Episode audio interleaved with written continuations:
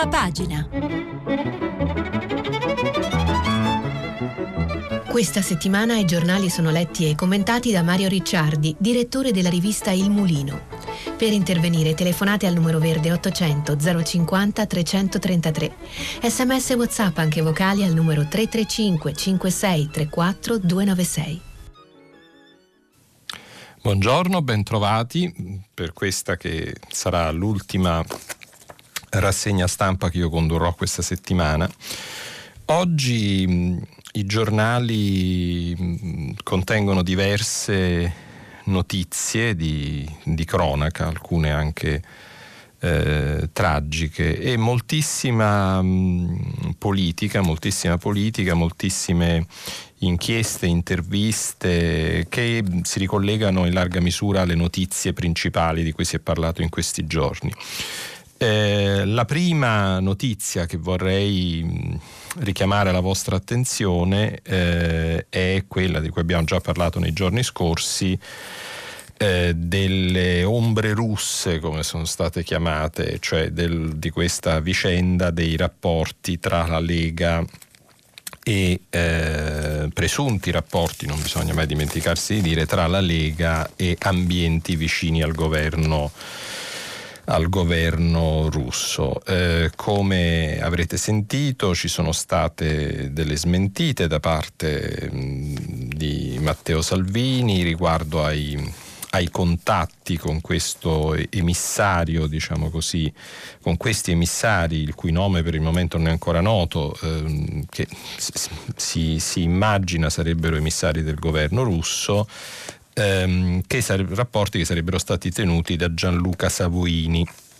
Allora, su questa vicenda eh, si mh, eh, diciamo, approfondisce eh, Ilario Lombardo eh, per la stampa in un articolo che potete trovare a pagina 3 della stampa di oggi eh, che ci dà qualche elemento ulteriore rispetto alle cose che, che mh, avevamo visto sui giornali di ieri. Questi elementi riguardano eh, alcune ehm, alcune, alcuni documenti, diciamo così, alcuni elementi eh, che sembrerebbero confermare il fatto che effettivamente c'è un legame tra Savoini eh, e ambienti mh, della Lega e che questo Savoini effettivamente ha, insomma, sembrerebbe avere rapporti piuttosto stretti con ehm, la Russia e con ambienti legati al governo. Vediamo cosa,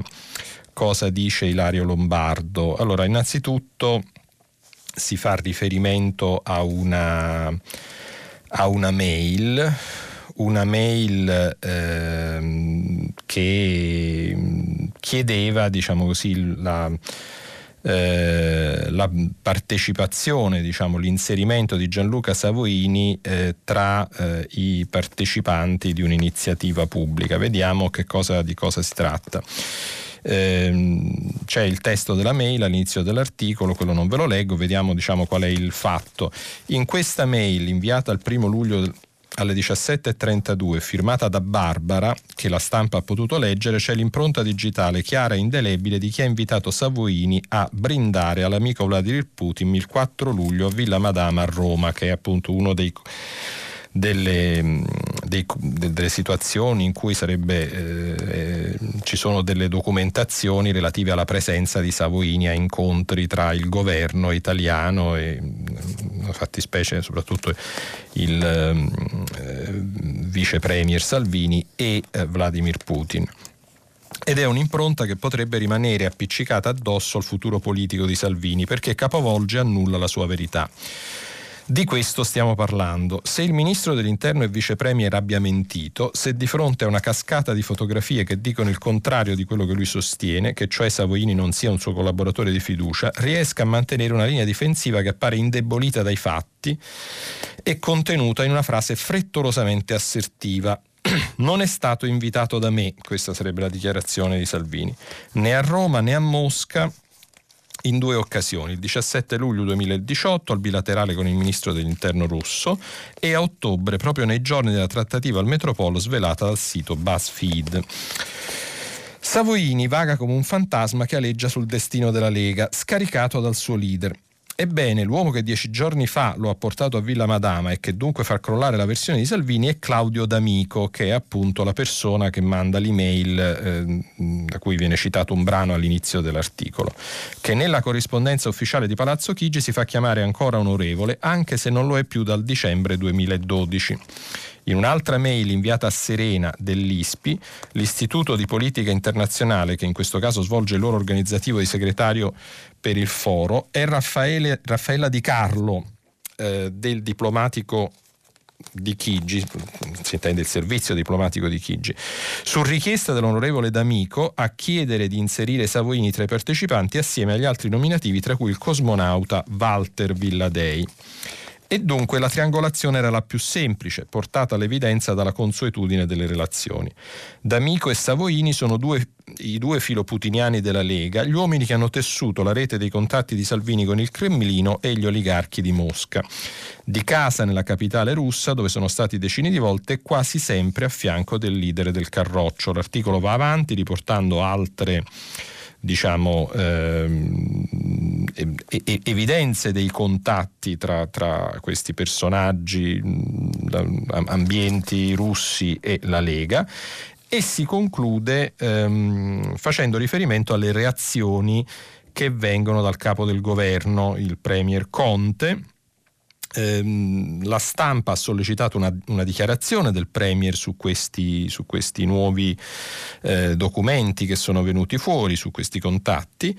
Ehm, e la nota ricevuta da Palazzo Chigi conferma la ricostruzione della stampa e precisa che, come già anticipato, il Presidente del Consiglio non conosce personalmente il signor Savoini e che dopo aver compiuto tutte le verifiche del caso che l'invito del signor Savoini al forum è stato sollecitato al signor Claudio D'Amico tramite l'ufficio di vicepresidenza, in virtù del ruolo dell'invitato di presidente dell'associazione. D'Amico, continua la nota, ha chiesto ai funzionari del Presidente del Consiglio di inoltrarla agli organizzatori del forum. L'invito alla cena offerta da Conte è stata una conseguenza automatica della sua partecipazione al forum. Quindi questi sono diciamo, gli elementi nuovi richiamati dalla stampa che disegnano appunto questo, questo eh, ricostruiscono questo scenario di rapporti insomma non, non del tutto chiari ma neanche necessariamente eh, ehm, di carattere come dire ehm, che debbano avere rilevanza penale, questo poi si capirà con gli approfondimenti che verranno eventualmente eh, fatti e che sono in corso, sembra, da parte della magistratura.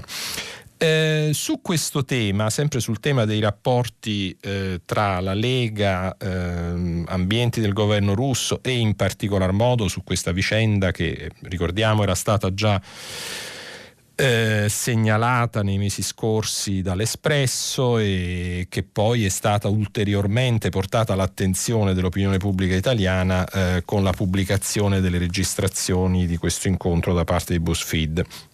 Eh, su questo tema eh, il giornale di oggi eh, ha deciso di sentire una persona che certamente eh, conosce bene la Russia perché si tratta di Sergio Romano. Sergio Romano è un, un ex diplomatico, un diplomatico in pensione.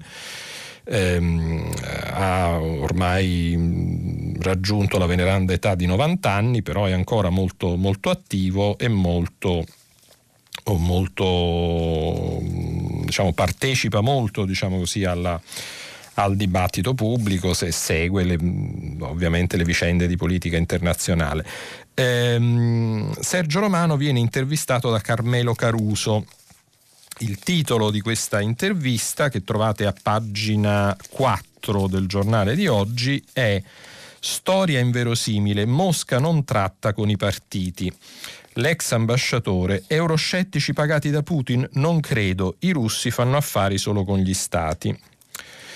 Allora, vediamo che cosa dice Sergio Romano. Quando una vicenda di politica internazionale somiglia alla trama di un libro, la prima cosa da fare è esercitare l'arte del dubbio. Non sempre quanto si legge in un libro è necessariamente accaduto.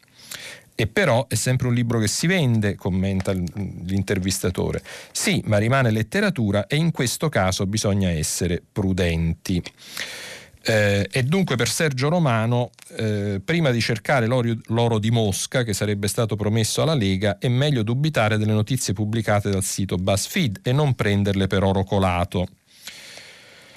Eh, Romano poco più avanti nell'intervista afferma che in questo momento a suo avviso sarebbe visibile eh, in uno scenario infiammabile come quello italiano l'interesse a sbarazzarsi di un avversario politico. Fino a quando non ci sono prove non credo che ci sia stato uno scambio di denaro fra la Russia e la Lega. Ma, gli chiede l'intervistatore, c'è il negoziatore Gianluca Savoini che su alcuni giornali è descritto come il più abile tra i leghisti e in altri come il più goffo degli imbucati. L'unica cosa che si può dire, risponde Romano, è che è stato il presidente di un'associazione di amicizia italo-russa e che Salvini abbia smentito rapporti di altra natura con lui. Ma uomini come Savoini vengano chiamati mezze figure, le loro relazioni, le loro interferenze sono solo mezze millanterie, gli chiede Caruso. Il mondo, risponde Romano, è pieno di figure che immaginano cose e che si lasciano prendere dall'immaginazione, ma in politica non si può lavorare di immaginazione e io consiglio a tutti in Italia di tenersi lontani da questo gioco. L'intervistatore insiste, audio e foto dimostrerebbero che Salvini partecipava agli incontri con le delegazioni ufficiali russe e dalle ricostruzioni prometteva attenzioni in cambio di denaro, non manca il petrolio che serve a colorare la storia. Numerosi, risponde Romano, tanto più in queste circostanze sono gli uomini che creano bisogni e aspettative, ma sempre in termini astratti. Che si sia verificato uno scambio è da dimostrare e al momento non mi sembra sia stato lontanamente dimostrato. La cornice dell'incontro eh, chiede, mm, continua Caruso, è quella dell'Hotel Metropole. Più che un albergo sembra una redazione editoriale che pubblica gialli, avvocati, lobbisti, servizi. Conosco bene quell'hotel, risponde Romano, ma qui bisogna a mio parere interrogarsi sull'interesse dalla parte della Russia nel mettere fine alle sanzioni che hanno penalizzato la sua economia e non solo la sua. La Russia promette denaro ai partiti occidentali per ottenere in cambio la fine delle sanzioni? Questa è la domanda a cui Romano risponde non c'è dubbio che la Russia stia forzando per mettere fine a queste sanzioni. Se fossi russo lo capirei. Da parte loro c'è molta irritazione e rabbia così come non accettano che molti paesi dell'ex impero sovietico abbiano scelto di far parte della Nato. Ma c'è anche un'irritazione italiana. E da dove soffia? gli chiede l'intervistatore. Dalla Lombardia e dal Veneto. C'è una corrente di interesse da parte di medie industrie che dalle sanzioni sono state danneggiate. È un problema vero e il partito che ha difeso questi interessi è chiaramente la Lega. Ieri la subalternità del PC a Mosca Oggi le sfilate della Lega sulla Piazza Rossa e ci fa impazzire il maledetto Limonov. Ma nati di Russia? Se c'è un paese che ha sempre avuto rapporti positivi, risponde Romano, con la Russia, quello è l'Italia. Un rapporto cresciuto quando il PC favoriva i viaggi, favoriva i viaggi dei giovani quadri.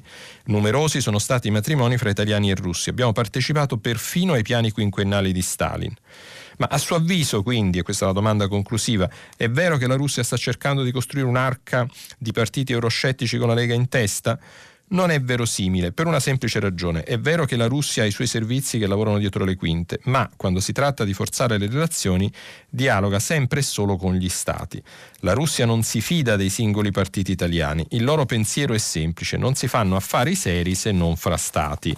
E quindi, diciamo, una voce profondamente scettica, come è nel carattere peraltro di Sergio Romano, insomma, che è un, diciamo, un esponente, eh, oltre a essere una, appunto, un ex diplomatico, una persona che conosce molto bene i meccanismi della politica internazionale, è anche uno degli esponenti di quella che potremmo considerare una cultura conservatrice nel nostro paese. E in questa intervista viene fuori proprio un tipico carattere della, della grande cultura conservatrice, che, diciamo uno scetticismo di fondo. Eh, che lo porta appunto a dubitare di quelle che evidentemente a suo avviso sono delle conclusioni ehm, affrettate tratte da fatti che per il momento diciamo non, non, non sosterrebbero secondo Romano questo tipo di conclusioni. Eh, ci sono invece altre testate che eh, diciamo, mh, traggono delle conclusioni diverse da queste notizie ulteriori che sono circolate nelle ultime ore e in particolar modo eh, tra gli altri vi segnalo eh, la Repubblica e in particolare il eh, commento ehm, pubblicato da Repubblica, pagina 35, di Carlo Bonini che ha un titolo molto, molto duro, molto netto, Il ministro incompatibile. Il grottesco quanto insostenibile arrocco Savoini chi in cui Matteo Salvini ha scelto consapevolmente di chiudersi di fronte al fantasma del Metropol, fuggendo al confronto parlamentare e alle domande che ne illuminano la sostanza, e che su questo giornale ha posto Ezio Mauro è una faccenda che si fa sempre più seria, perché testimonia della disperazione dell'uomo, della sua paura, soprattutto perché interpella il suo ruolo di ministro dell'interno.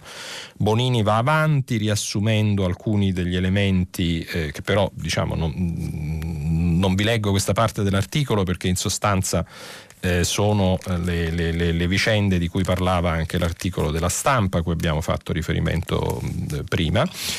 E mh, andiamo direttamente alle conclusioni diciamo, dell'articolo, al commento.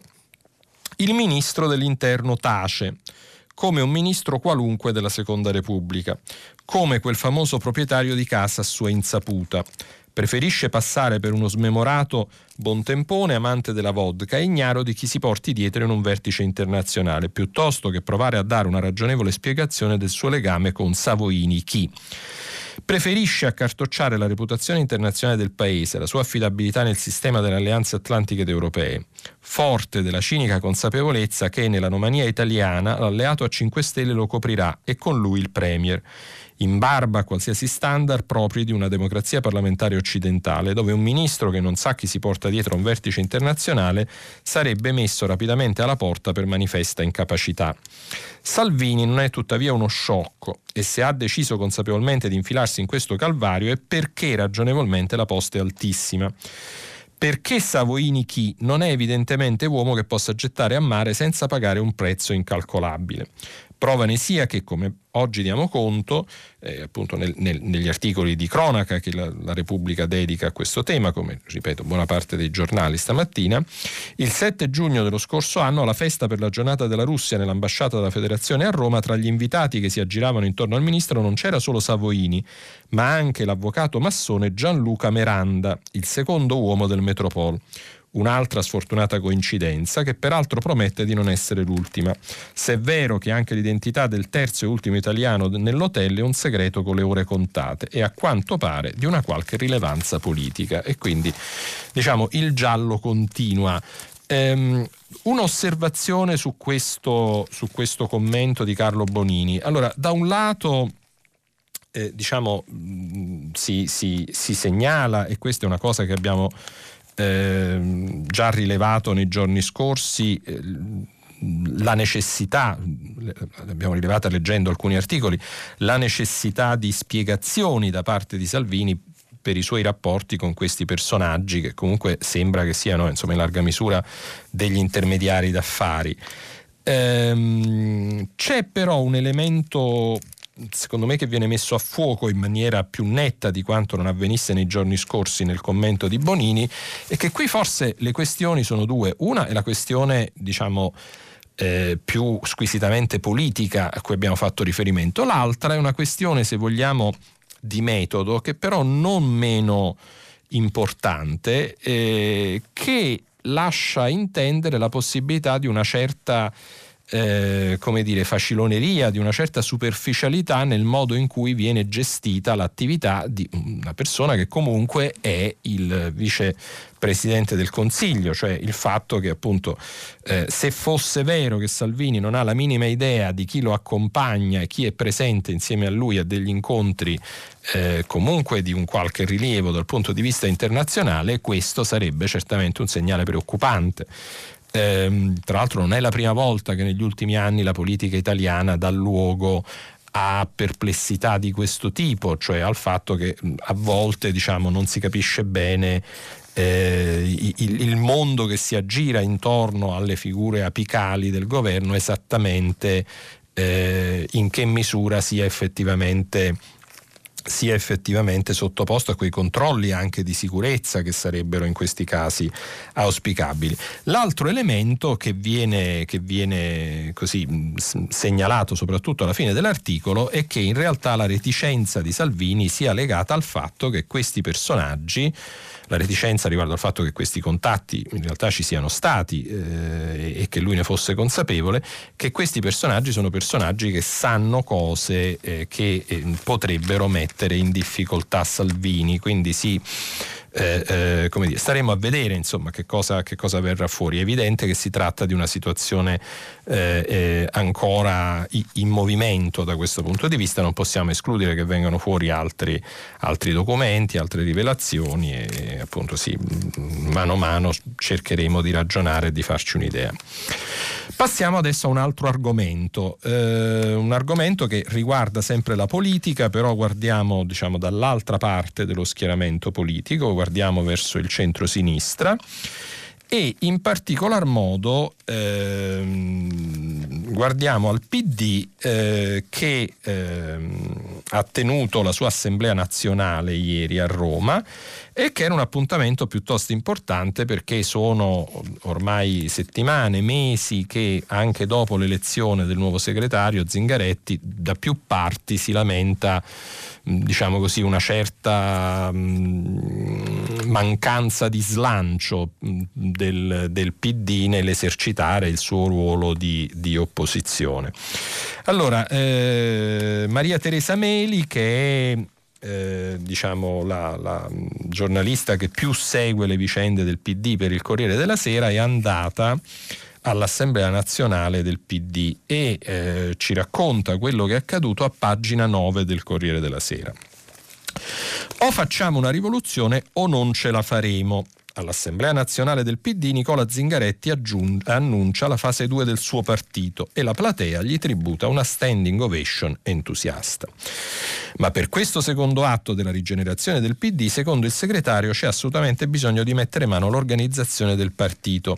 Su questo il leader non usa mezzi termini. La riforma del PD è necessaria perché lo strumento che abbiamo non è più utile a svolgere la sua funzione.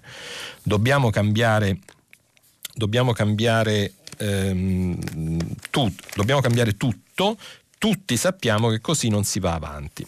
Poco dopo Zingaretti è più esplicito. Troppo spesso questo partito è un arcipelago in cui si esercita il potere. C'è un regime correntizio che, appendi- che appesantisce tutti. Ci sono realtà territoriali feudalizzate, quelli che nel gergo della politica italiana vengono chiamati cacicchi. Eh, che si collocano con un leader o con un altro a prescindere dalle idee. Sarà l'obiettivo più difficile per il segretario, quello di riuscire a portare il PD lontano dalle secche del correntismo e del sistema dei potentati locali e dei signori delle tessere. Ma la fase 2 prevede anche altre tappe. La commissione che deve riformare lo statuto, guidata da Maurizio Martina, cui spetta il compito di abolire l'automatismo tra la carica di segretario e il ruolo di candidato premier e che secondo il leader deve arrivare a una conclusione già a novembre la Costituente delle Idee, che ha già un suo sito e contiene le proposte del PD per l'Italia, alle quali ognuno potrà portare il suo contributo, perché l'intenzione è quella di aprire il più possibile il partito all'esterno. Dall'8 al 10 novembre la Costituente si riunirà a Bologna in una sorta di conferenza programmatica. Infine la terza tappa, ossia il partito digitale. L'idea è quella di creare a settembre una grande piattaforma web del PD. Se ne occuperà Francesco Boccia. Dunque Zingaretti va avanti, coadiuvato dai due vice segretari eletti proprio ieri dall'Assemblea, Andrea Orlando e Paola De Micheli. In questa sua marcia preferisce glissare su Matteo Renzi, anche se è proprio l'ex premier che risponde quando dice dobbiamo imporre la nostra agenda. Renzi infatti a Milano aveva sottolineato che il PD non riesce a imporre i propri temi politici, senza un'agenda non si torna a vincere. Un padre del centrosinistra come Romano Prodi plaude al tentativo del segretario e alla sua fase 2. Abbiamo bisogno di nuove idee e nuove persone, commenta Prodi. Ma in platea e poi tra di loro, quando l'assemblea è finita, i renziani di Lorenzo Guerini e Luca Lotti e quelli di Roberto Giachetti non riescono a dissimulare perplessità e sospetti. Pure chi non ha partecipato alla riunione e mancavano in diversi nutre simili preoccupazioni. Il timore che si cerchi di, avvelen- di, eliminare le primarie per il candidato Premier, anche se Martina, che con la sua commissione si deve occupare di questi temi, lo nega, o si tenti di renderle meno aperte di quanto lo siano adesso. Per Simona Malpezzi e Alessia Morani il candidato Premier va assolutamente scelto con le primarie, che per Dario Parrini sono irrinunciabili. Evitarle sarebbe un errore letale, ad avviso di Andrea Marcucci perché bisogna scongiurare, ammonisce Lorenzo Guerrini, le vecchie liturgie interne. Giachetti poi è netto, secondo lui non si può rinunciare nemmeno all'automatismo tra segretario e candidato premier. Eh, su questa vicenda, in particolar modo delle, delle primarie, eh, nella stessa pagina in cui c'è questa ricostruzione, eh, la stessa Maria Teresa Meli ha intervistato eh, Maurizio Martina, appunto, che sa, ex segretario del PD, che guiderà la commissione di riforma dello statuto. Eh, vi leggo molto rapidamente soltanto la parte finale dell'intervista perché riguarda questo punto delle primarie, che è un punto molto importante. Eh, chiede Maria Teresa Meli, ma nel PD c'è chi teme che alla fine eliminerete le primarie. Io non rinuncerei mai alle primarie, vorrei invece rivitalizzare questo strumento pensando al cambiamento del sistema politico che abbiamo davanti. La legge elettorale è un impianto proporzionale, non dice nulla del candidato premier e prevede le coalizioni. Quindi i timori sono veri, niente pro primarie se non c'è il candidato premier? No, al contrario, risponde Martina, non me ne priverei mai. Se vogliamo costruire un nuovo centrosinistra dobbiamo condividere primarie di coalizione e dare un ruolo forte a questo strumento. E a quelle primarie potrebbe partecipare anche Renzi? In questo scenario le primarie saranno uno strumento aperto con tutte le loro opportunità, risponde Martina. Allora, qui forse c'è una, eh, diciamo una, una, un chiarimento da fare eh, per quegli ascoltatori che non sono così ehm, diciamo, non, non, seguono così da vicino eh, le vicende della politica. Allora, su questa faccenda delle primarie, allora, le, le, le, primarie possono riguardare eh, il candidato premier di una coalizione e in questo momento col sistema elettorale che abbiamo, come, come ricordava appunto Martina nella sua intervista, è molto probabile che si vada verso la formazione di, di, di coalizioni, diciamo, da, per, quindi diciamo, la necessità che il PD eh, si accordi con altre forze politiche. Eh, le primarie però sono state usate dal PD anche e in alcuni casi con un certo successo, diciamo, ottenendo l'effetto di una legittimazione piuttosto forte, anche per la scelta del segretario.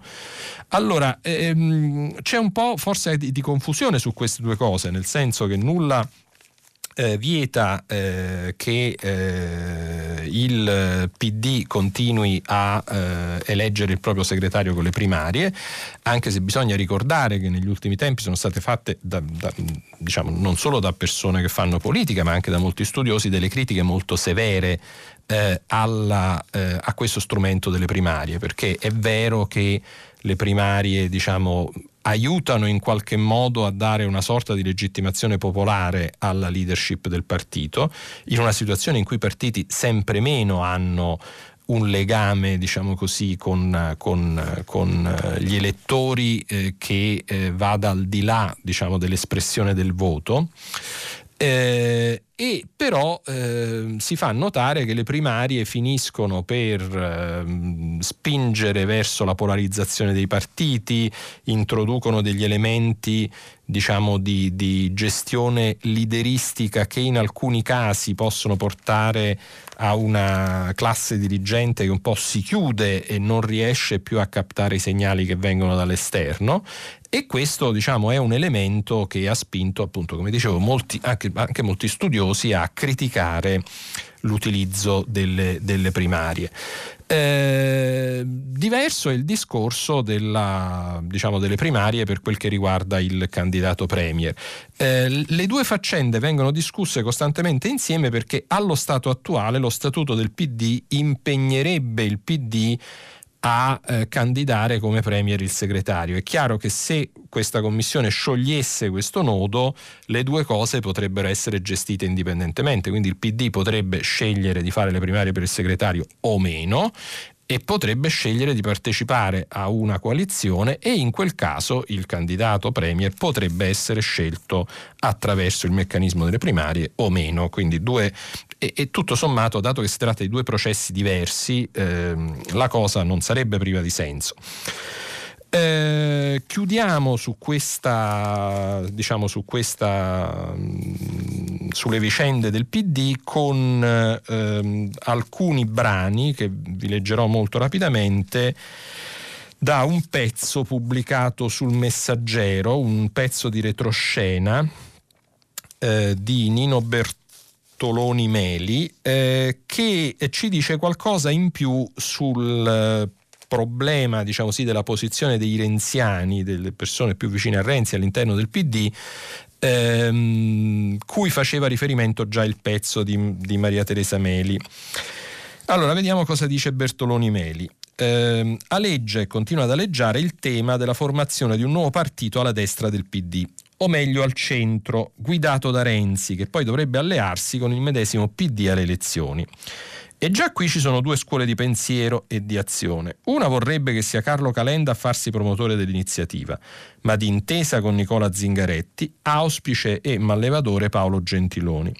Una sorta di scissione consensuale o per partenogenesi, come è stata ribattezzata da chi non la vede positivamente. Non esistono scissioni a tavolino, questo è la, diciamo, il commento eh, che viene fatto su questa cosa chi non è d'accordo, se te ne vai e fondi qualcos'altro lo fai perché hai un dissenso forte su questioni di fondo, spiegano i presunti interessati. La seconda versione è quella di chi già da tempo ha invitato i renziani a fare fagotto e ad andarsene perché non sono di sinistra e sono un gruppo chiuso che fa riferimento solo a se stesso. Ma come la pensa Renzi su tutto questo? E Bertoloni Meri ne parla alla fine di, suo, di questa sua ricostruzione eh, e dice da quel che si è capito Renzi non punta ad alcuna scissione né distacco, userà i comitati civici come arma di pressione interna sulla falsariga della Red Dalemiana per poi puntare le primarie Dem fra due anni, ten- ritentando la scalata al partito.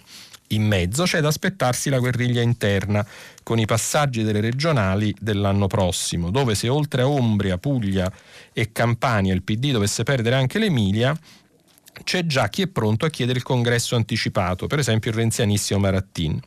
Al nuovo centro non credono né Gentiloni né D'Alema. In un colloquio di alcune settimane fa i due hanno convenuto che non c'è spazio per formazioni tipo nuove Margherite Gentiloni, mentre per D'Alema il centro c'è già ed è il PD ed è a sinistra che bisogna guardare. Ok, quindi una situazione come vediamo abbastanza in movimento. Diciamo, se l'assemblea doveva essere l'occasione per fare chiarezza, in realtà eh, c'è riuscita solo in parte perché mh, mi sa che il percorso sarà ancora lungo prima che il PD riesca a trovare un suo assetto stabile e questo ovviamente non è buono per il Paese che ha bisogno di un'opposizione stabile. Eh, chiudiamo con la cronaca politica con un ultimo ehm, pezzo da cui vi leggerò un, un brano molto breve, ma giusto perché si tratta di una notizia eh, oddio, di una notizia, diciamo, di una, di una anche qui un, un, po' un retroscena, nel senso che non è che ci siano dei, dei fatti eh, veri e propri, ma insomma si, si, fa riferimento a intenzioni, voci e così via. Eh, si tratta del pezzo che mm, troviamo a pagina 10 del Fatto Quotidiano di Tommaso Rodano, dedicato alla possibilità che Urbano Cairo ehm, entri in politica. Che Urbano Cairo osservi la politica con un occhio molto più che interessato è un segreto di Pulcinella. Della sua imminente discesa in campo parlano tutti tranne lui. Tra i più entusiastici c'è l'eterno democristiano Gianfranco Rotondi.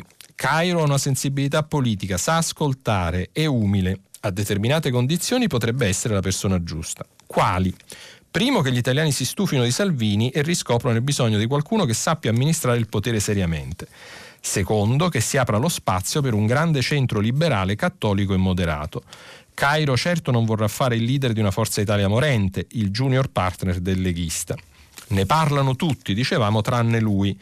Cairo non ne ha bisogno, possiede una TV, la 7, una squadra di calcio, il Torino e un grande gruppo editoriale RCS. E qui poi l'articolo continua mh, mm, menzionando diciamo, un po' le, le mh, diverse voci, soprattutto all'interno del gruppo editoriale di Cairo, che in un modo o nell'altro farebbero come dire, intendere che qualcosa si muove all'orizzonte, nel senso che eh, si capirebbe appunto da queste, da queste, da, dagli atteggiamenti che emergono dal gruppo editoriale Cairo che eh, è possibile una discesa, una discesa in campo. E su questo sempre il Fatto Quotidiano pubblica anche un commento di Pietrangelo Buttafuoco eh, che non vi leggo per mancanza di tempo, ma vi segnalo perché fa un parallelo che a questo punto eh, verrà in mente a tutti, che è il parallelo con la discesa in campo di Silvio Berlusconi e quindi anche con eh, diciamo, la commistione tra interessi imprenditoriali però e eh, eh, politica alla quale abbiamo già assistito ai tempi di Berlusconi eh, e della quale si sperava insomma, che, che l'Italia ehm, diciamo, fosse destinata a liberarsi perché in una democrazia eh, liberale non è sano che ci sia questo tipo di sovrapposizione tra interessi imprenditoriali e interessi eh, e, e, e, politica. Però insomma sembra che le cose eh, forse si stanno mettendo in modo diverso e staremo a vedere. Passiamo adesso a un altro a un altro tema, eh, il tema dei rapporti con l'Europa e ci avviamo con questo a concludere. Su questo tema eh, vorrei segnalarvi due editoriali eh, molto importanti, eh, di gran peso per l'autorevolezza degli autori. Eh, il primo è un editoriale di Sergio Fabbrini che viene pubblicato in prima pagina sul Sole 24 ore, eh, comincia in prima pagina e poi continua all'interno a pagina 10. Ehm, l'editoriale di Sergio Fabbrini è un po' una tradizione del Sole 24 Ore perché ogni domenica c'è questo commento di Fabbrini sulle, sulle vicende della politica italiana. Vediamo cosa scrive Fabbrini.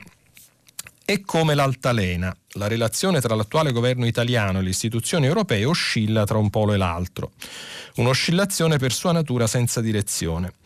Consideriamo la politica di bilancio. Ogni giorno l'uno o l'altro dei due vice premier ne ha una da proporre. Oggi la flat tax ieri quota 100, Matteo Salvini. Oppure oggi il salario minimo ieri il reddito di cittadinanza, Luigi Di Maio. Obiettivi naturalmente che vanno realizzati subito, a prescindere da quanto costano. Subito dopo arrivano le stime degli uffici del Ministero dell'Economia e delle Finanze o quelle degli uffici di Bruxelles che mostrano che essi in realtà costano troppo. Come se non bastasse, i mercati si fanno subito sentire con la conseguenza di far crescere i tassi di interesse e il debito pubblico. A questo punto i due vice premier fanno un passo indietro, lasciando al premier e al ministro dell'economia e delle finanze la delega per evitare un'eventuale procedura di infrazione. Così era avvenuto nell'autunno del 2018 e così è avvenuto qualche giorno fa quando il governo ha dovuto introdurre una robusta manovra correttiva per evitare quella procedura. Il prossimo settembre però l'altalena comincerà di nuovo a muoversi nell'altra direzione con nuove proposte insostenibili di cui, cui seguiranno inevitabili passi indietro. Ma quali sono le ragioni di tali comportamenti?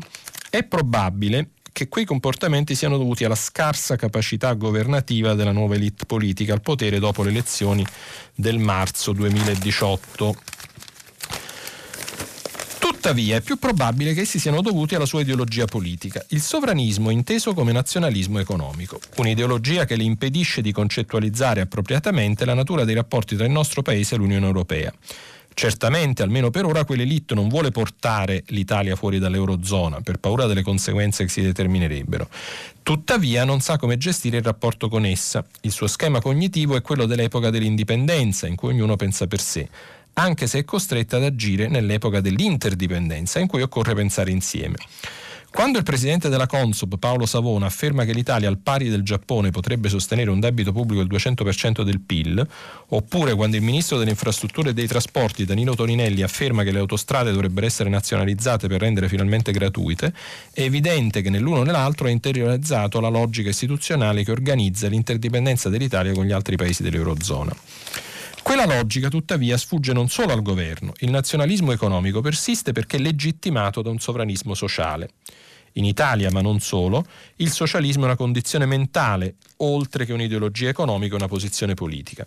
Una condizione mentale, ad esempio, che ritiene naturale che la selezione del personale dirigente all'interno delle istituzioni, delle imprese, delle associazioni e delle organizzazioni debba privilegiare la carriera interna e la disciplina gerarchica a, de- a scapito del merito professionale e della capacità di, innovazione.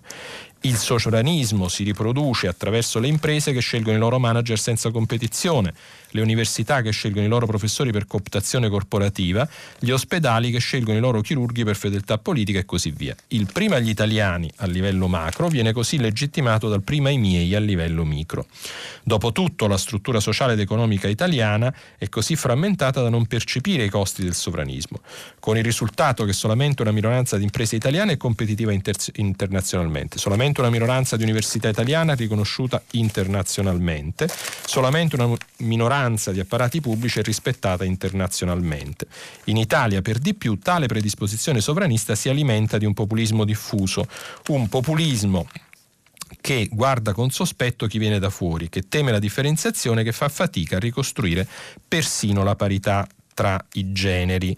Eh, il pezzo di Fabrini va avanti facendo riferimento a due libri molto interessanti usciti ultimamente, questa parte diciamo, la, la, non la leggiamo perché non c'è molto tempo e andiamo direttamente alle conclusioni. Insomma, l'altalena è destinata a rimanere con noi. L'Italia sovranista sa che non possiamo stare fuori dall'Europa, ma non sa come dobbiamo starci dentro. Di qui la sindrome dissociativa che caratterizza l'attuale governo. L'alternativa a quella sindrome è rappresentata dalla costruzione di una cultura dell'interdipendenza esclusiva. Invece di gridare prima agli italiani, definiamo come vogliono essere gli italiani che vivono nell'Europa e nel mondo delle interdipendenze. Insomma, come eh, eh, è tipico, diciamo, Fabbrini eh, adotta un punto di vista, diciamo, uno sguardo lungo, che è lo sguardo diciamo, dello studioso che guarda un po' ai, ai, problemi nella prospettiva del lungo periodo e eh, pone delle questioni alle quali effettivamente la politica dovrebbe dovrebbe rispondere. E veniamo invece alla al pezzo di Romano Prodi, si tratta anche in questo caso di un pezzo piuttosto lungo, ehm, vi, vi, eh, vi leggo la parte parte, la parte conclusiva del pezzo che riguarda in particolar modo eh, le, il pacchetto delle nomine per l'Europa, eh, un tema su cui ovviamente eh, una, una persona dell'esperienza di Romano Prodi ha certamente delle cose interessanti da dire. Eh, quindi questo pacchetto mh, mm, è una proposta eh, an- che ha soddisfatto, anche se in modo non entusiastico, i componenti del PPE, ma che ha profondamente irritato i socialisti tedeschi che hanno visto in questa candidatura, nella candidatura eh, appunto in particolar modo della von der Leyen, si riferisce Prodi, eh, un'imposizione contro il patto di governo che in Germania lega strettamente socialisti e popolari. Non dobbiamo stupirci di questo perché le inimicizie hanno ancora un sapore domestico, come dimostra il fatto che David Sassoli, nuovo presidente del Parlamento e unico italiano a ricoprire una carica eh, di vertice in Europa è stato eletto a dispetto del voto contrario della maggioranza dei parlamentari del nostro paese.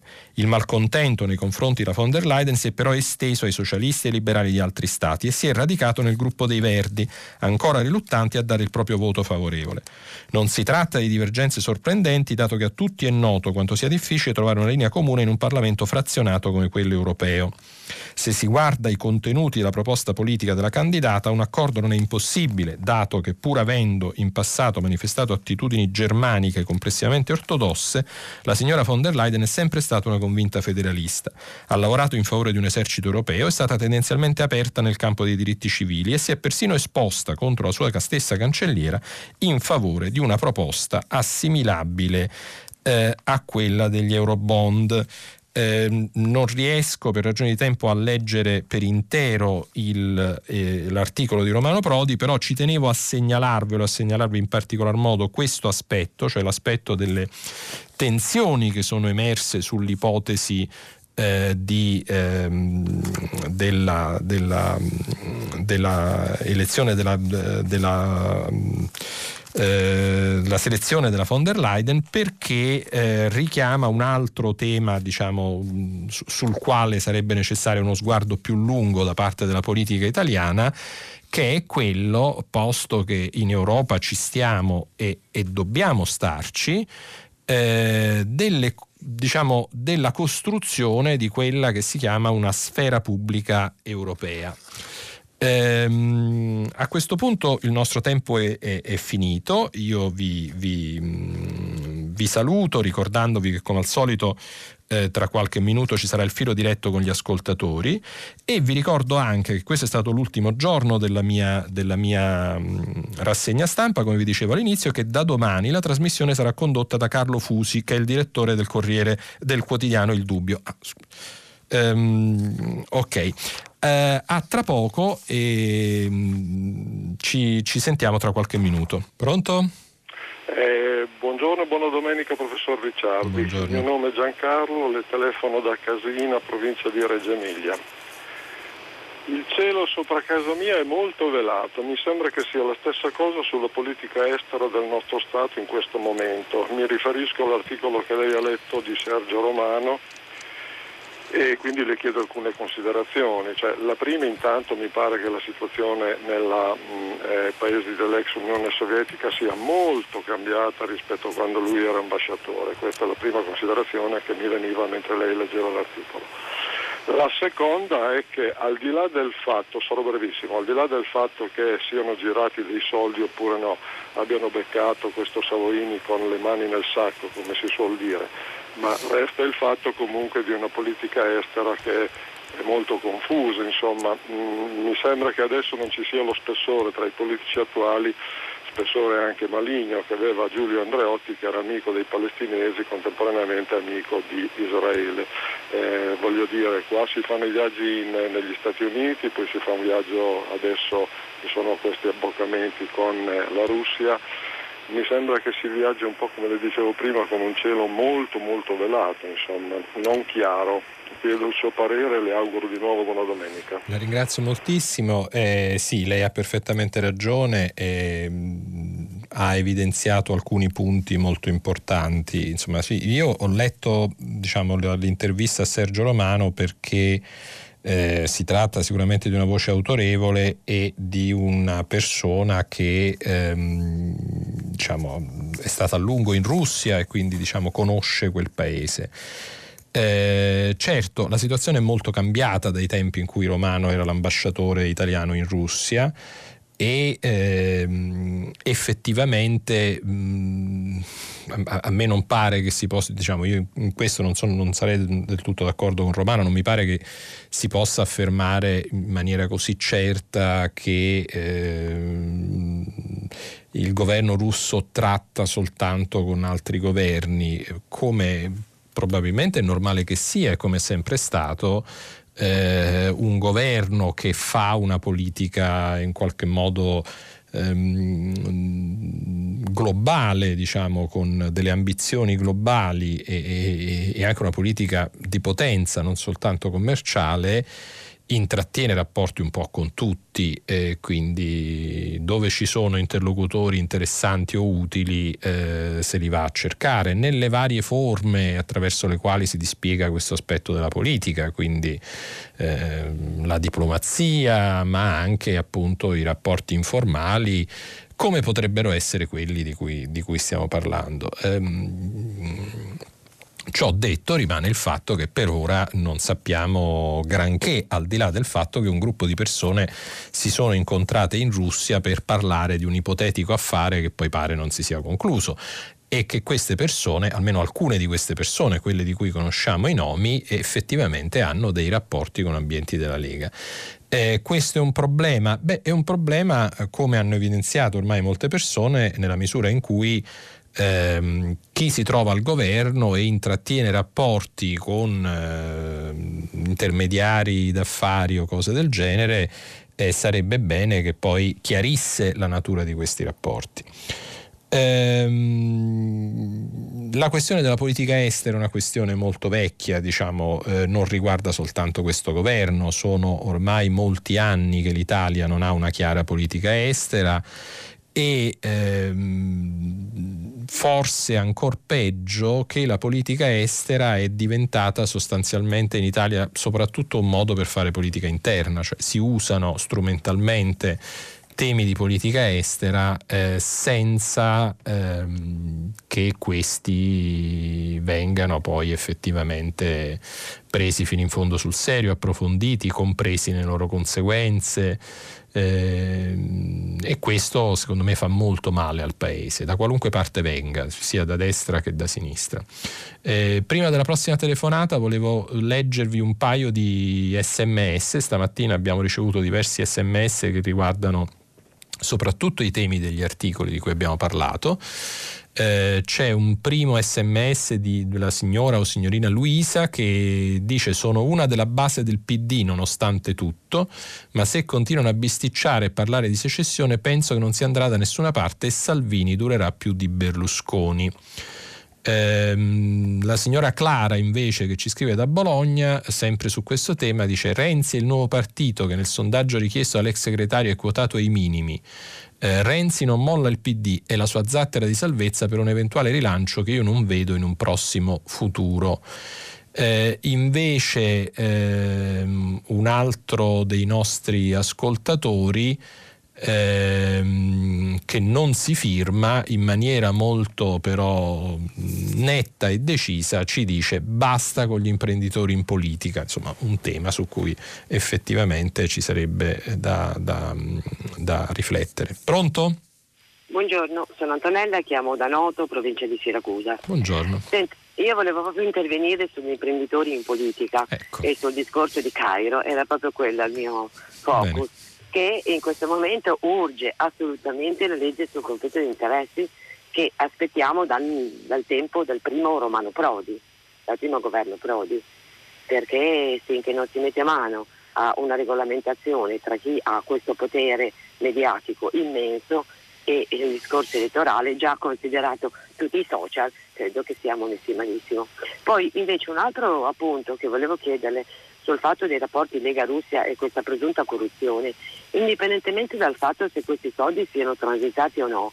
La situazione, per quanto mi riguarda, è gravissima ugualmente perché la possibilità, o meglio il tentativo di creare un, un, un, un ponte di corruzione si è verificato. Per cui, indipendentemente dal ritrovamento di se questi soldi ci siano stati o no, però sono stati chiesti. Mm-hmm. Non so, a livello etico e morale credo che non ci sia grande differenza.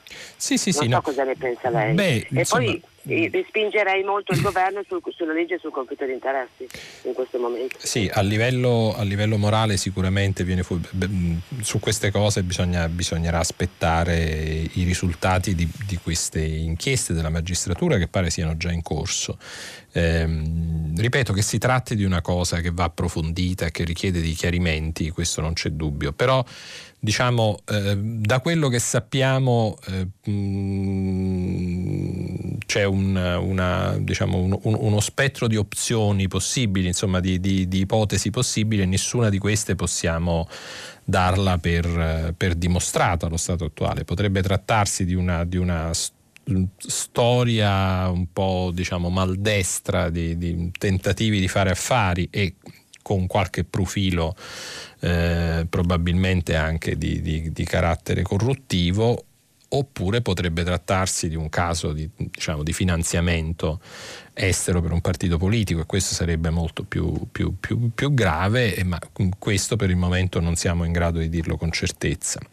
Eh, per quel che riguarda la questione del conflitto di interessi non c'è dubbio, eh, quello è un problema aperto della politica italiana, un problema però che non è mai stato risolto del tutto perché eh, per anni noi abbiamo avuto la sovrapposizione tra una parte diciamo sì, dello schieramento politico e gli interessi di un imprenditore. È chiaro che in una situazione di questo tipo è molto difficile che si, si realizzi il consenso eh, per eh, una legge seria sul conflitto di interessi.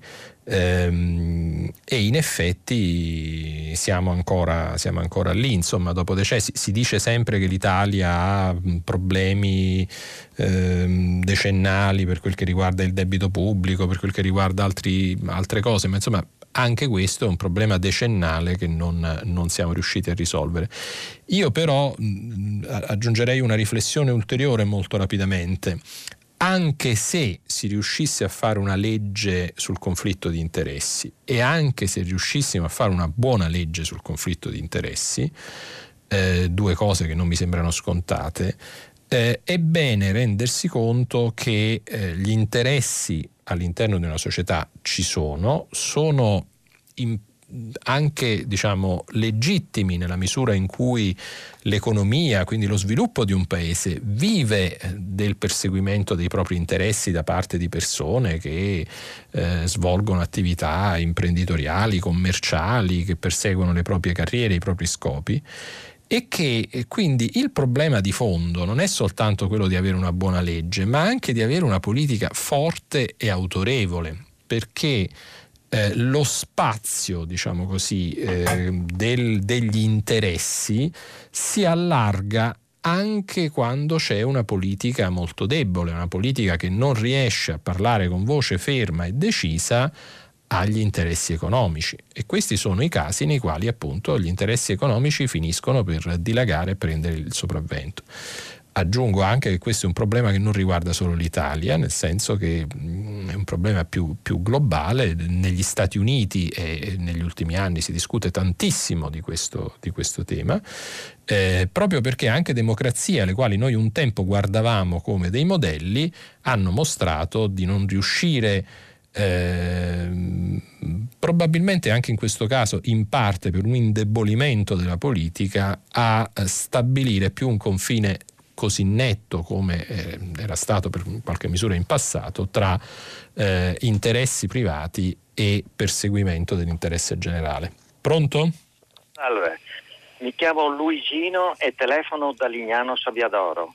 Il tema che vorrei trattare velocemente sì. è quello del sovranismo.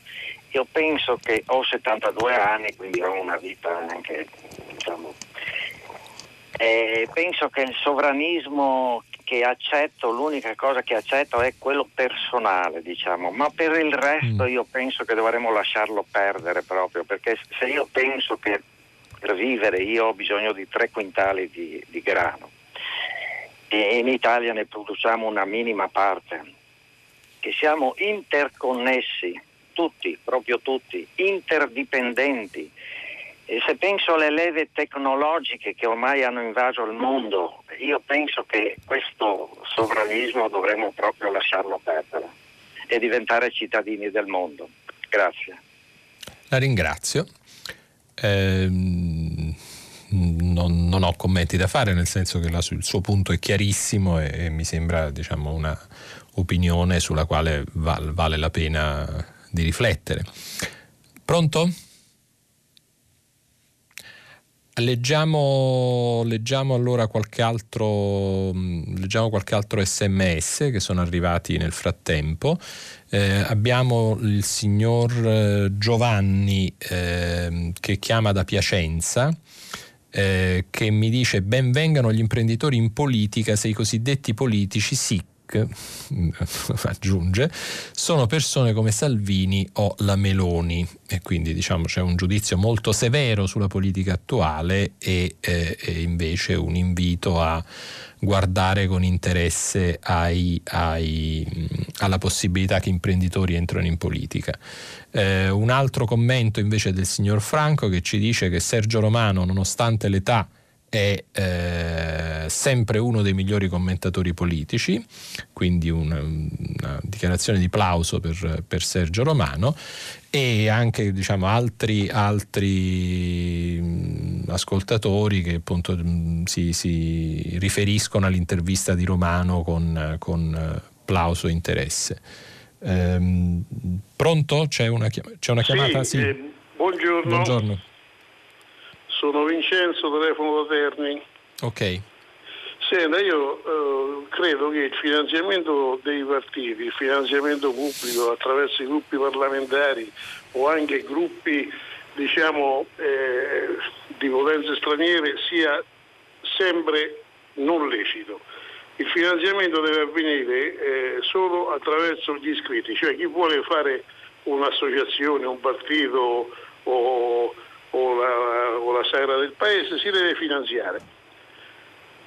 Per il resto penso che Zingaretti, eh, non so se lo sa, ma è il Partito Democratico è uno dei più grossi volta a campana della storia, no? Perché ecco, adesso è diventato un partito che eh, diciamo, sostiene il mercato comune, l'Europa eccetera, eccetera. Per 50 anni il Partito Comunista ha sempre votato contro tutti i provvedimenti che, eh, per la libera circolazione delle merci e dei lavoratori in Europa. A partire dal 1951 ha votato contro la CECA, nel 1958 contro la CEE, poi ha votato, ci ha fatto anche una crisi di governo nel 79 contro lo SME e ha cominciato a votare a favore nel 93-94. Beh, che Quindi, non, è, non, è, poco eh, però, il 93-94 non è proprio ieri. Eh, ho capito, ma se, era per loro, diciamo l'Europa, loro vedevano solo la Russia all'epoca, eh? adesso ci guarda Salvini alla Russia, ma loro ci hanno guardato per 70 anni. Oltre a questo, oltre che guardavano, quindi non gli interessava né l'Europa né la Nato, gli interessava solo eh, non andare contro il patto di Varsavia. Primo. Secondo, eh, loro hanno preso i soldi dal 1921 al 1990, è documentato, eh? Basta leggere Valerio Riva. Sì, Chiuso? La, sì, la, la, finito, voleva dire qualcos'altro? Eh, no, questa, ok, la, la, ringrazio. No, sì, sì. Diciamo, sì, siccome sì, loro hanno la memoria storica di 70 anni fa de, delle due cose che ha sbagliato Mussolini, cioè la guerra No, no, per carità, non andiamo così indietro nel eh, tempo, se no finiamo. Non allarghiamo il discorso, no, fin- la memoria storica. Finiamo alle crociate. Eh, la ringrazio molto. Allora, due, due osservazioni molto rapide. Allora, eh, la, questione dei fondi, diciamo, del finanziamento da parte dell'Unione Sovietica al PC è una questione notissima che a onor del vero è stata resa pubblica dagli stessi esponenti del PC. Ieri nella rassegna stampa abbiamo letto una intervista eh, a Gianni Cervetti che è stato diciamo, il responsabile proprio di questo di questo, di questo, canale di finanziamento per la parte italiana che diciamo, insomma, su queste cose ha scritto un libro molti anni fa, è, insomma, è sempre stato molto eh, disponibile a raccontare e a mettere a disposizione eh, di, de, degli storici, perché questo ormai è storia onestamente, insomma, eh, le, le, le, informazioni delle quali mm, era, era in possesso. Eh, il PD non è il PC, eh, eh, non, non, è il PC sotto un altro nome, sono passati molti anni, negli anni, mm, a parte che voglio dire sui, sui temi che lei eh, ricordava, so, per esempio la Nato, allora eh, il cambiamento di atteggiamento nei confronti della Nato è già una cosa che risale al PC e risale addirittura a Berlinguer. Berlinguer mm, diciamo, c'è una, una, famosa dichiarazione di Berlinguer eh, eh, nella quale lui riconosceva l'aspetto positivo di avere la protezione della Nato eh, anche per perseguire gli scopi di, di miglioramento delle condizioni dei lavoratori che erano l'oggetto principale della politica del PC. Quindi si tratta di un processo come dire, che, che, è avvenuto nel corso del tempo di trasformazione. Eh, nell'89 finisce la vicenda del PC, una parte degli ex iscritti eh, dei membri del PC partecipano alla fondazione di un nuovo partito che poi nel tempo e attraverso una serie di passaggi diventa da vita al PD, però ecco insomma Zingaretti era bambino quando insomma, il, il PC prendeva i soldi dalla Russia, quindi insomma cerchiamo di... Cioè, la, la, storia è molto importante e bisogna conoscere la storia, eh, ma mh, cerchiamo anche di distinguere fatti, situazioni, eh, contesti che, che, mutano col passare del tempo. L'altra cosa su cui volevo rapidamente rispondere è la questione del finanziamento. Allora, lei dice che i partiti dovrebbero essere finanziati soltanto dagli iscritti. E in, in, un mondo ideale questo sarebbe indiscutibilmente la cosa, la cosa, migliore, però ci sono due, voglio dire, la, la, ragione per cui si è arrivato a, a, a, ipotizzare una forma di finanziamento pubblico dei partiti eh, non è eh, diciamo, legata a intenti di malaffare, anche se ovviamente eh, poi è possibile che nelle, patolo- nelle patologie di funzionamento di un sistema nasca anche quello, è legata a due fattori. Il il primo fattore storico eh, ed è, è, quello che ovviamente ehm, quando la politica si divide, come in un certo senso è naturale che sia, anche su questioni di carattere eh, economico e quando si divide, diciamo così, tra un, un, partito, un insieme di partiti, se volete, di orientamento più liberal conservatore, che sono più vicini agli interessi eh, magari degli imprenditori, della, della borghesia più, più, più benestante e partiti che invece fanno gli interessi dei lavoratori, è del tutto evidente che se queste due forze politiche fossero state soltanto finanziate con eh, il contributo degli iscritti, ci sarebbe stata la possibilità di una sproporzione molto forte tra una parte e l'altra.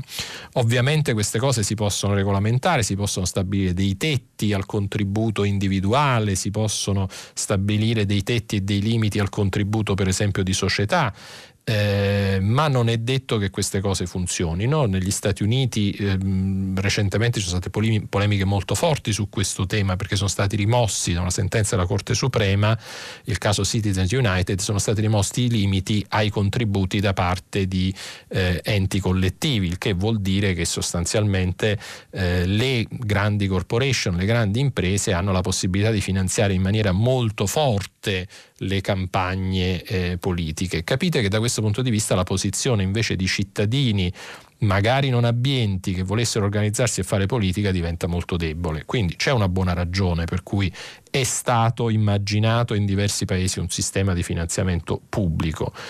Ehm, c'è un'altra ragione di fondo che non è semplicemente quella di proteggere gli interessi diciamo, del, del, dell'uomo, dell'uomo, minuto, no? come si dice negli Stati Uniti, o del, o del cittadino meno abbiente. Eh, l'interesse di fondo è che una democrazia per funzionare bene ha bisogno di una pluralità di partiti e eh, diciamo nelle situazioni in cui la partecipazione politica è debole e quindi diventa anche debole il contributo che i militanti danno alla vita dei partiti, non è un'idea del tutto sbagliata dare qualche tipo di sostegno per continuare ad alimentare il pluralismo politico, così come eh, si è fatto in Italia molto a lungo, oggi è diventato un tabù persino parlarne, anche per il pluralismo della stampa. Poi tutte, dire, tutte le, le, le, leggi contengono la possibilità di un abuso, ma noi non dobbiamo ragionare soltanto a partire dall'abuso, perché sarebbe un po' come ragionare sulla natura umana a partire dalla malattia. Insomma, la malattia è un elemento eh, purtroppo della vita e, e, e della natura umana, ma insomma, se, voi, se noi volessimo rispondere alla domanda cos'è un essere umano partendo dalla descrizione delle situazioni patologiche non capiremmo molto della vita, insomma ci sono anche eh, situazioni diciamo eh, normali, situazioni sane e noi spesso abbiamo la tendenza a non guardare a queste cose. Pronto?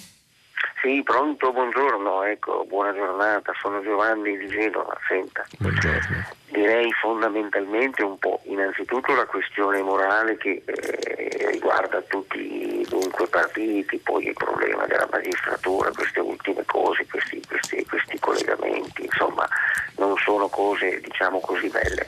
E poi il problema della democrazia in tutto il mondo e naturalmente anche nella nostra Italia. Allora, c'è un ministro dell'interno che va in Ungheria, in Russia, insomma in questi paesi che non sono esempi di democrazia, purtroppo cioè, c'è una democrazia però è involuta, è una democrazia fittizia un po' per certi aspetti, quindi giornalisti che sono finiti in prigione perché magari o anche nella Turchia di Erdogan per esempio, no? perché hanno fatto delle inchieste eccetera eccetera, insomma in un paese che è stato il paese di, dunque, degli Asperi che appunto con Schumann e con Adenauer hanno iniziato a costruire la, l'Europa unita, un ministro dell'interno non può andare nei paesi dell'est e quindi spezzare questa unione con la Francia, con la Germania e con le nazioni più in, eh, portanti. Ma secondo lei, ma rischiamo davvero una involuzione democratica in tutto il mondo. C'è Enrico Letta che è una persona di grande valore, l'ho sentito a Milano qualche anno fa in facoltà teologica, ma eh, ha definito questa destra pericolosa e anche con un aggettivo che è molto importante, inquietante, inquietante. Se quando c'è qualcuno di dunque destra che magari fa anche una bella evoluzione verso la democrazia, mi viene in mente Fini, l'ultimo Fini che poteva essere un po' così rapportato al francese Valéry Giscard d'Estaing per dirne una, poi chiaramente vengono estromessi. Ma è possibile che qualcuno di destra un po' valido, positivo, poi chiaramente non possa portare avanti il suo pensiero politico, la sua idea di destra che si contrappone al centro-sinistra, nel senso io sono di eh, democristiano di sinistra per dirla con i vecchi partiti, però guardo anche alla destra democratica evidentemente, ma questa destra purtroppo non è democratica. Ecco. Ecco a lei naturalmente il, diciamo, la parola. Grazie. Eh. La ringrazio molto, lei solleva due, due grandi temi stamattina, gli ascoltatori sono tutti diciamo fanno, stanno facendo degli interventi molto, molto interessanti, insomma ci, ci, pongono degli spunti di riflessione veramente importanti. Allora, il tema del, della, della, crisi delle, delle democrazie, eh, beh, insomma ci sono delle ragioni per essere molto preoccupati. Eh, da un lato eh, noi ci siamo diciamo, per anni ehm, detti che eh, i regimi democratici fossero anche quelli eh, di maggiore successo economico e questo in un certo senso dava una, una forza in più alla democrazia perché ci consentiva di assumere che ci fosse un legame molto stretto tra democrazia e prosperità.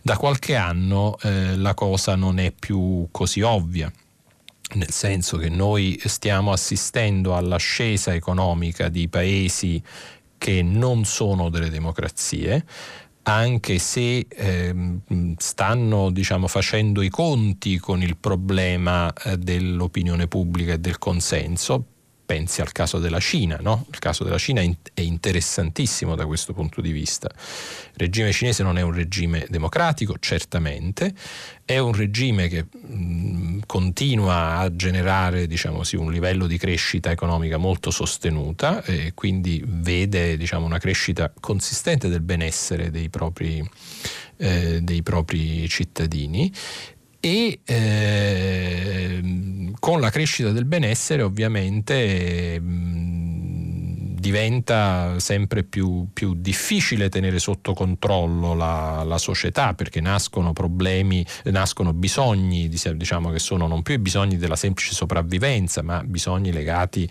agli stili di consumo, alle ambizioni, alle, alle, ai progetti di vita delle persone e su questo la Cina evidentemente non è riuscita ancora a trovare una risposta ehm, chiara, si veda i problemi che ci sono stati recentemente a Hong Kong, una, una, crisi molto interessante quella di Hong Kong. Hong Kong non è ancora, diciamo, ha, ha un regime politico speciale da questo punto di vista, però è molto interessante quello che sta succedendo a Hong Kong perché almeno eh, eh, diciamo per, per per questa prima fase l'opinione pubblica di Hong Kong sembra essere riuscita diciamo così, a, a, a, prevalere in un braccio di ferro con, con, ehm, con la governatrice appunto che, che eh, risponde ovviamente alla, alla, Cina delle sue azioni. Quindi un esempio interessante, ancora più interessante perché avviene nell'anno in cui ricordiamo l'anniversario della, di Piazza Tiananmen, di, di, cui tra l'altro si è parlato molto poco in Italia quest'anno e questo mi ha stupito abbastanza perché invece è un, un evento storico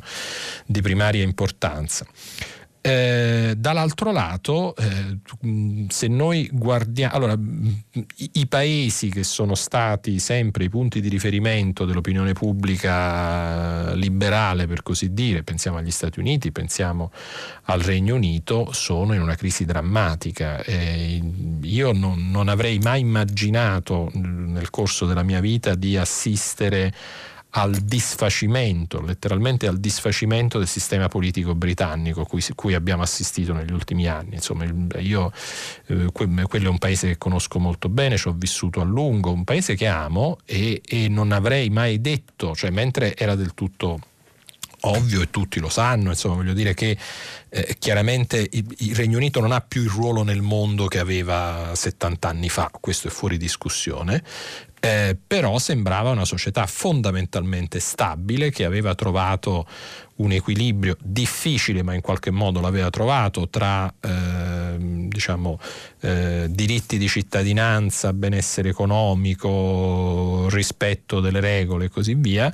E in questo momento sembra una, città, una società in preda a una specie di, di, di follia autodistruttiva tra l'altro con um, una crescita di una tensione fortissima, con una um, violenza verbale impressionante che non appartiene alla tradizione migliore della politica britannica, i cui esiti sono veramente molto difficili da prevedere. Ehm, la questione delle destre, quello è, un altro problema che l'Italia si trascina dietro da anni, nel senso che noi abbiamo sempre avuto una, come dire, abbiamo una, una tradizione eh, liberale molto debole. Ci siamo forse illusi, alcuni di noi si sono illusi che negli anni del grande successo di Berlusconi, perché Berlusconi parlava sempre di liberalismo, eh, improvvisamente gli italiani fossero diventati tutti liberali, o perlomeno diciamo nella grande maggioranza. Eh, quello è stato probabilmente un fenomeno effimero, tra l'altro il liberalismo di Berlusconi diciamo, era insomma, sicuramente da molti punti di vista anche diciamo, liberali ortodossi piuttosto discutibile. Eh, e non abbiamo mai neanche avuto una forte tradizione conservatrice, perché questo è l'altro aspetto molto importante. La, la nostra storia politica, la storia politica del Novecento italiano, è una storia in cui la destra prende altre forme, se volete più populiste, come nel caso del fascismo, eh, ma non ha conosciuto diciamo, quel tipo di, di esperienza diciamo, di destra conservatrice che è anche un grande fattore di stabilizzazione della politica di un paese e che invece ha caratterizzato altri paesi come certamente il Regno Unito dove diciamo, il Partito Conservatore è una presenza diciamo, da, da, da, più di un secolo nella politica inglese anche se oggi appunto è, è uno dei fattori della crisi indiscutibilmente. E, ma anche in altri paesi, pensate alla Germania con la democrazia cristiana che diciamo, è se, senza dubbio diciamo, un partito eh, con una consistente diciamo, dimensione di conservatorismo sociale che però in qualche modo eh, è stato un elemento di stabilità molto importante nella politica, nella politica ehm, tedesca. Pronto? Eh, pronto, buongiorno. Eh, mi chiamo Giovanni, dalla provincia sì. di Varese. Volevo ritoccare e riprendere il discorso sul, um, sul finanziamento ai partiti, e indipendentemente diciamo, dalla, dalle motivazioni politiche o del ritorno. Ritengo che per come è impostato dei 100.000 euro diciamo, di tetto, se non sbaglio Berlusconi voleva qualcosa di più, sia di fatto una illusione fiscale. dove per come funziona anche con le piccole diciamo, società calcistiche e sportive eh, l'imprenditore fa un finanziamento eh, di 100.000 euro, di fatto ne scarica 100.000 dalle tasse, ma magari ha fatto semplicemente una fattura di 50.000.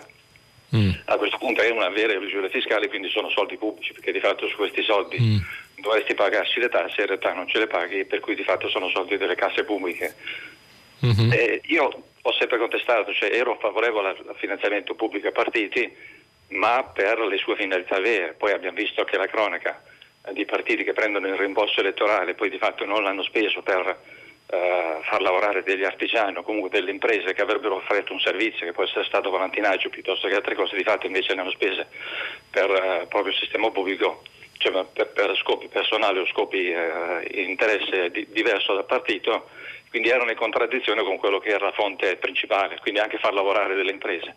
Mm. invece appunto la cronaca ci ha detto che non, non facevano neanche neanche quello. Però ecco, ritengo che il finanziamento pubblico eh, o comunque dei privati, delle imprese alla, ai partiti sia di fatto una elusione fiscale, per cui sono comunque tasse pubbliche, sono soldi pubblici. Non so come la vede sì, lei. Sì, sì, no, no, non, eh, voglio dire, io non, non, sono un esperto di questioni fiscali, ma mi sembra ehm, come dire, la, la, la, la, ricostruzione che lei ci propone mi sembra sensata ed è, ed è un elemento dire, che in qualche modo forse ci aiuta a capire alcuni di questi meccanismi sì, alcuni di questi meccanismi, diciamo di cosa c'è dietro alcuni dei meccanismi di corruzione politica o comunque di malcostume politico legati, legati al finanziamento dei pubblico dei partiti. Rimane secondo me il punto di fondo che eh, diciamo sì, prima di, di, di mh, abolire completamente forme di sostegno pubblico alla politica bisognerebbe riflettere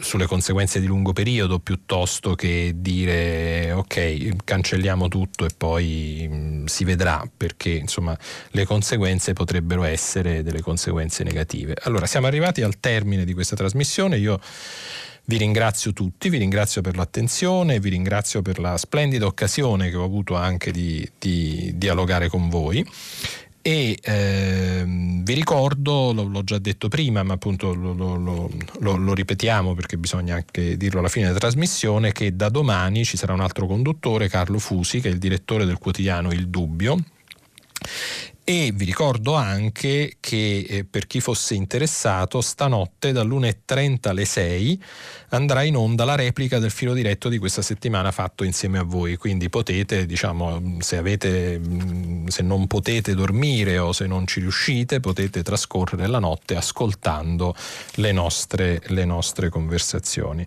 Io vi saluto, vi ringrazio e mm, auguro a tutti una buona domenica e una serena conclusione di questa settimana. Grazie.